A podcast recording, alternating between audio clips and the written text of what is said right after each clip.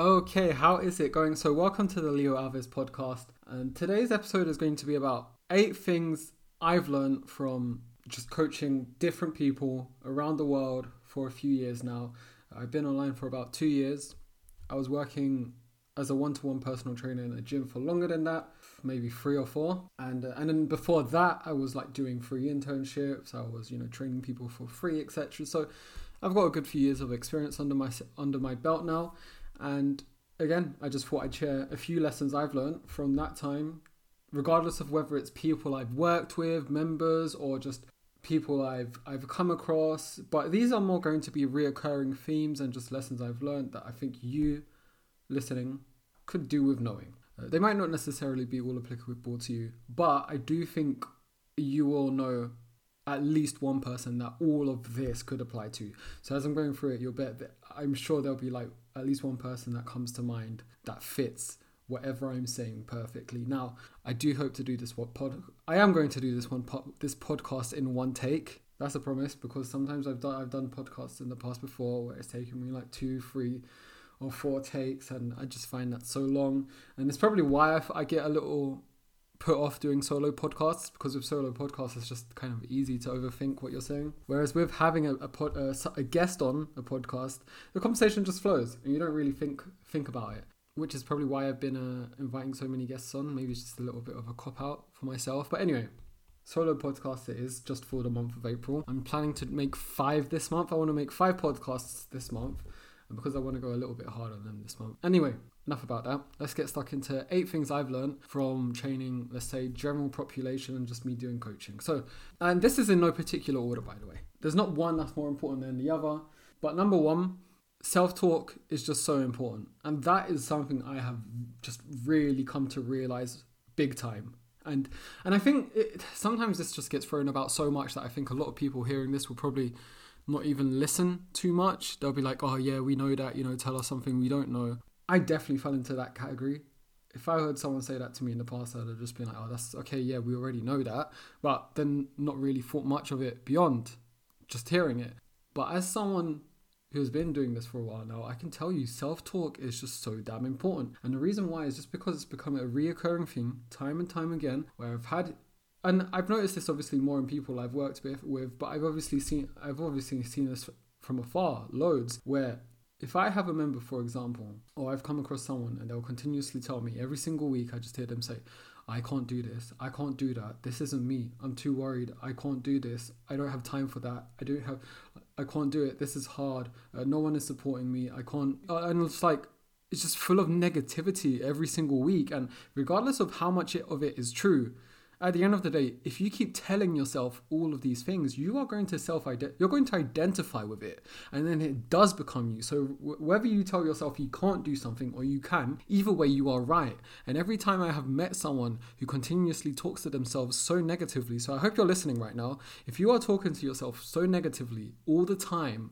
that's exactly what you are going to become and replay that if you need to. That's exactly what you will become. And it's just no coincidence by now, because I've been coaching enough people by now, that it's the ones who are saying, Oh, I can do this. Like, this is great. They celebrate their wins. They're, you know, they're, they're, they get things done no matter how little. They, they do what they can. Again, they speak positively about themselves more often than not. They're the ones who always end up seeing results. And this isn't becoming, this isn't a coincidence anymore. I don't think this is a coincidence. This is this is crazy. This is like huge. This is human psychology at its peak. And I have a front seat of that happening. So, again, if you are out to change your habits or change yourself and you want to transform for the better, it needs to start with self talk. It needs to start with talking about yourself in a, in a higher manner, uh, better than you are now.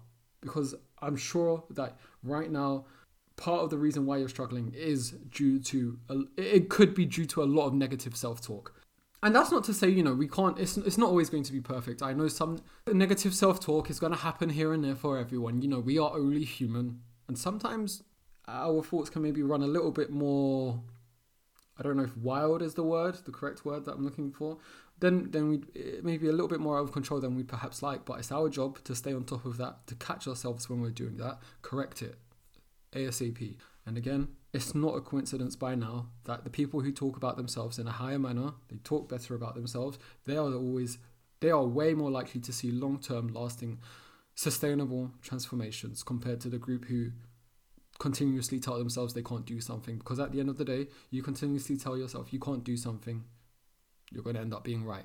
If that's something you feel like you're doing starting today, start starting today, talk much better about yourself. And again, I do not say that lightly. Please, please, please. Um, number two, habit building shouldn't be taken lightly. And uh, let me expand a little bit more about this. So, regardless of how minor something may seem, so let's say I'm trying to think how I can describe this. So let's say, okay, your goal when you started your fitness journey was to go to the gym three or four times a week, or maybe not necessarily go to the gym, but three or four workouts a week. And and maybe you start very well with that. You do three or four workouts a week. You've been doing that consistently for a while now. You've been getting decent results, but then eventually a curveball comes your way, and you're finding it really hard to even turn up and do one workout for whatever might have happened. I, I don't know, but let's just say now you're finding it really hard to be consistent with even one workout a week. And again, this is a recurring reoccurring theme I come across. Most people who just completely stop, they don't do anything for a while because again, they have they've become, you know, too quote unquote busy. They're too busy to even do one workout a week. For a while, they stop for a good while. They're the ones who always find it super tough to get the ball rolling again because again, they've just stopped for a while. If you stop for a while, so the trickiest part is always getting back into it. Whereas it's the people who they continue to go eh, maybe they can only go one a week but they will continue going that one time a week just because just for the sake of keeping the habit in check. If you continue to go one time a week even when you are super busy regardless of how minor you think it may feel whilst you're going through it i promise you that when life does calm down again and time frees up you're going to find it so much easier getting back into that consistent habit that you had before of going a lot more frequently just because you never broke the habit does that make sense? You could even apply this to your nutrition. Say, like, I don't know, say, like, you're tracking your calories and you're being super consistent with it nearly every single day, but then something happens and then you're struggling to even do it. Suddenly, you're not in charge of your dinners anymore or your lunches uh, because maybe work makes lunch for you and you've got you have to eat there for whatever reason. I don't know what type of job that is, but let's just say for the sake of the conversation. And now you don't know what to do. So because you can't track lunch, you're just not going to track at all and then you're going to find it very hard to stay. You're going maybe some people, if depending on where you are in your fitness journey, you might be okay with that. But some people who are just starting out, because they can't track their lunch, they just decide to not track anything at all. They maybe start being a bit sloppier with other healthier habits, nutrition habits that they had otherwise built, and then it starts spiraling out of control from there. Whereas, you know, maybe to keep the sake of keeping that habit in check, maybe what you could do if you couldn't track lunch is just track everything else in the day and then save an X amount of calories for your lunch and then just be consistent with everything else out outside of that lunchtime. And just that, again, it will help keep habits in check. And that's why I always say that I think people who are self I hope that made sense, but that just shows that I always feel like people who say oh, I'm just a I'm a perfectionist, so if I can't do it perfectly, I'm not going to do anything at all. I think that's the biggest bit of that's the biggest piece of rubbish I've ever heard, and that's me being straight up with you. I always think being a perfectionist, people who describe themselves as a perfectionist, I think it's just a cop out. I think it's a cop out for when things get a little bit tough and you can't do as well as you'd or be as consistent as you'd perhaps like to, so you give yourself this you give yourself this excuse of being a self-perceived perfectionist so that you can't be as consistent as you'd like. You can easily stop because the excuse is there. You're a perfectionist, so if you can't do it 100%, then you're just not going to do anything at all. Whereas it's not really just a, it's not really being a perfectionist. It's just, it's just a bit of an all or nothing mindset disguised as being a perfectionist. So yeah, what I would do, and just to sum that up, I would say for point number two, habit building shouldn't be taken lightly. If you can do something, even if it's training once a week, even if you feel like it's not much, keep doing it that once a week for the sake of keeping that habit in check. And to add to that, momentum will also build up from there. If you're doing once a week, you might find, oh, actually, this is all right. I can start doing twice a week. And it's very easy to build upon the momentum that you're because you're, you're building up that momentum slowly just by keeping the habit in check whereas you, are going to find it very hard to build up any sort of momentum if you're doing nothing at all um, but anyway Number three, point number three, put more money towards something if you want to take it seriously. Now, how do I describe this one? I think this one is more like so when I first I'm going to take you back a few years now. When I first started coaching, like this is when I first started. I had mostly done like a lot of studying in textbooks. I was still at university. Obviously, I, I didn't know as much as I do now, but I wanted to get some practical experience under my belt. So, you know? I was like, I found a, a few very close friends or family, and I told them, you know, if you want to start working together, because if they had, if they told me they had like health and fitness goals, I was like, I thought, you know what, I know more than most people. I don't know a lot because I'm just starting out. Obviously, I know more than uh, most people out there because I've been studying it. But I would like some practical experience. So how about I train you for free? or like for dirt cheap, like twenty pound a month. Like it's nothing. That's nothing for a personal trainer. Like especially if you consider the average price for I think a one to one personal trainer in England is maybe like forty pound an hour, maybe fifty pound an hour, depending on the location you're at. But um, twenty pound a month. It was just more so like they had something. There's like some skin in the game. Uh, keep them a little bit more accountable. And even there was even many cases where I, tra- I was training people for free what I noticed very quickly is that when you're doing it for free, borderline, it's just minimal money attached to it. There's just nothing at stake. And I, I noticed 80, 90% of the time, it was just very easy to suddenly stop. And you, they didn't care if they just stopped because, again, there, there was nothing to lose at the time, yeah, it was a little bit frustrating where if I was coaching someone, I would personally get super into it. But then suddenly, you know, if this person just felt one single phase of very normal demotivation, they would just suddenly stop and that was it. And I wouldn't hear from them again. Uh, in regard to that, obviously, if they were a close friend, I would hear about from them, but just not in regard to training or nutrition. And I was like, and I always thought, wow, so they're just going to stop like that just because of this one very normal phase of demotivation. And yeah, again, it's like I said at the time, yeah, it was a little bit frustrating, but I, I definitely learned a huge lesson looking back, and it was just some basic human psychology. It's that if someone is paying dirt cheap for something, they are not going to value it. And I'm sure you can relate to your, yourself. If you're paying, let's say, I'm going to throw out two random numbers. If you're paying two, £20 a month for something compared to £220 a month for something, you are a lot more likely to be consistent for the thing you are paying £220 a month for. Every time you see that £220 go out your account, you're going to be like, oh shit, like, I better keep doing this. Even if, regardless if you're feeling demotivated, you'll see that money leave your account and you'll be like, okay, I need to start being consistent again because, you know, otherwise I just feel like I'm wasting my money. But if you're just, if it's free or it's just, or it's dirt cheap, then again, you just feel like you haven't got much to lose. You can stop whenever, continue whenever. And again, it makes no difference to your life almost. So basically, what I'm saying here, if you want to take something more seriously, increase your chances of success when it comes to it, commit more money towards it, regardless of what it is. Whether it's, I don't know, language lessons, I could say this about my Japanese lessons to myself. So, language lessons, instrument, if you want to learn an instrument, if you want to improve your health and fitness, obviously it's not foolproof, but when you commit more money to something, you are a lot more likely to follow through with it. And again, yeah, at the time it was frustrating, but I'm really happy I did learn that lesson back then and uh, it's something I, I, definitely carry with me nowadays. Anyway, point number four. I'm gonna swear a little bit here, so if you've uh, got sensitive ears, then you might want to fast forward a bit. But point number four, you can't actually fuck up. By this, I mean like I get people whether they work with me or they've just been people I've spoken to from afar, or friends and family, or people who just have passing conversations. They'll be like, "Leo, I fucked up the other day. Like, oh man, I've been so consistent with my health and nutrition recently. And then one night I went out with my friends. I had so much beer. I had I had loads of pizza, and I even had ice cream as well. I can't believe it. I fucked up, and I think this is a mindset. This is like a really this takes me back to the point number one about self talk. Maybe just because you went a lot more off plan one day than you perhaps anticipated, or even one night, it wasn't even an entire day, it was just one night, that's not going to quote unquote fuck up your entire journey. The trick is just to always get back to doing what you were doing before.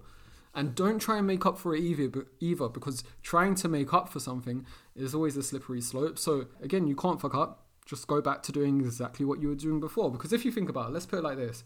Okay, we've got two different mindset options. Mindset A, you completely fucked up. Now you might as well eat a whole bag of Cheetos as well because you know you've already you've already ruined all your progress. So yeah, you might as well have the big bag of Cheetos. You might as well have another big bag of cookies too. Or mindset B, you look back, you think, oh, actually, I had loads of fun with my friends tonight. Yeah, I got a little bit more carried away than I perhaps anticipated, but you know what? I made great memories. I've been super consistent recently. You know, I'll just get back on back on plan tomorrow. Which mindset do you think sounds like they're guaranteed to make more long term progress? Mindset A or mindset B? I thought so. So you have to remember that. Anyway, number five. So it links to some of the previous ones in a way, but I think what I've noticed is that many people only half-heartedly approach their fitness goals because they don't actually believe they can achieve it, which is kind of sad. But again, it's, it's it's just human psychology at play. You know, half-heartedness or being half-assed, it doesn't really get results. But what a lack of results does do is provide that person with a solid excuse for when they do decide to give up again. And you know, they'll label themselves as an exception and they'll tell themselves that everyone can achieve results apart from them, whereas really they were just a half-ass from the first place. It's a cycle that many people unfortunately trap themselves in. At the end of the day, you've got to be honest with yourself because whether you, it's like I said before, whether you believe you can or you can't, either way, you're right. Point number six: if you swear you're doing everything right, but nothing is working, it's because you're not doing everything right. This is why I think it's so important to have an external pair of eyes as well. Let's say you're trying to improve your health and fitness, which is obviously an example I'm going to use a lot because that's why I work with him. But let's say you're trying to improve your health and fitness and you're struggling big time. Like years have passed now, months have passed, maybe years, maybe even decades, and you've actually never reached out to a person, or you've maybe only reached out to one person, or maybe you've mostly done like quick fad diets, like 30 day plans, etc., but nothing's worked. And you feel like, again, you feel like you're doing everything right. But by this point, you, genu- you genuinely have to question yourself and ask yourself, am I actually doing everything right? Because if I was, wouldn't it have worked by now?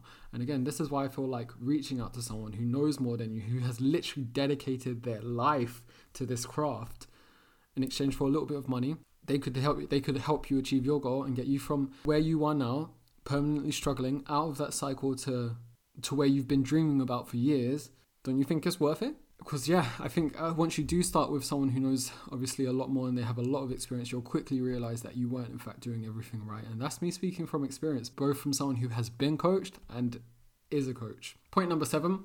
A lot of people like the thought of transforming for the better, but not everyone is ready for it. So, keyword being ready. Just because they're not necessarily ready now, it doesn't mean they won't be down the line. Maybe you don't fall within this category right now. Maybe I'm, I'm assuming if you're this deep into the podcast, then you're probably someone who's more motivated. But perhaps you know someone like a family member. Let's say, I don't know, a husband, a wife, a, a daughter, a son, a cousin, a mother, a father, a brother. I'm sure you've heard them say at least once I need to really improve my health and fitness. And they say it, but they'll turn around and they'll change absolutely nothing.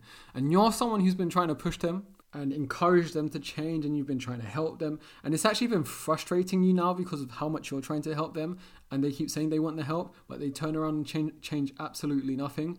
Because this is a conversation I've had a few times. I think in this situation, you have to realize that you cannot actually make anyone change. Like, you cannot force them. At the end of the day, saying something and then actually execute going out and executing it they're two different things.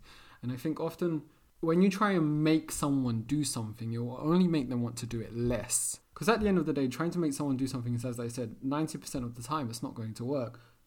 All you can do is set the example. And yeah i know it probably would feel nice if you had your husband or your mom or your father or your brother or your girlfriend doing this along with you because it would be quite motivating and like that you could keep each other accountable. But at the end of the day it just comes down to you. And the only thing you can do is set an example. And maybe from that example that you're setting maybe they'll set, and then down the line they'll also see you're starting to get results. And then once you start getting results they'll be looking from afar and they'll be being they'll be like damn like wow this is actually working for you from for you. I need to jump on this too and then that's when they'll start acting on it. But at the end of the day, all you can do is set the example. You cannot actually make anyone do something. And like I said, if you try and make someone do something, they'll only pro.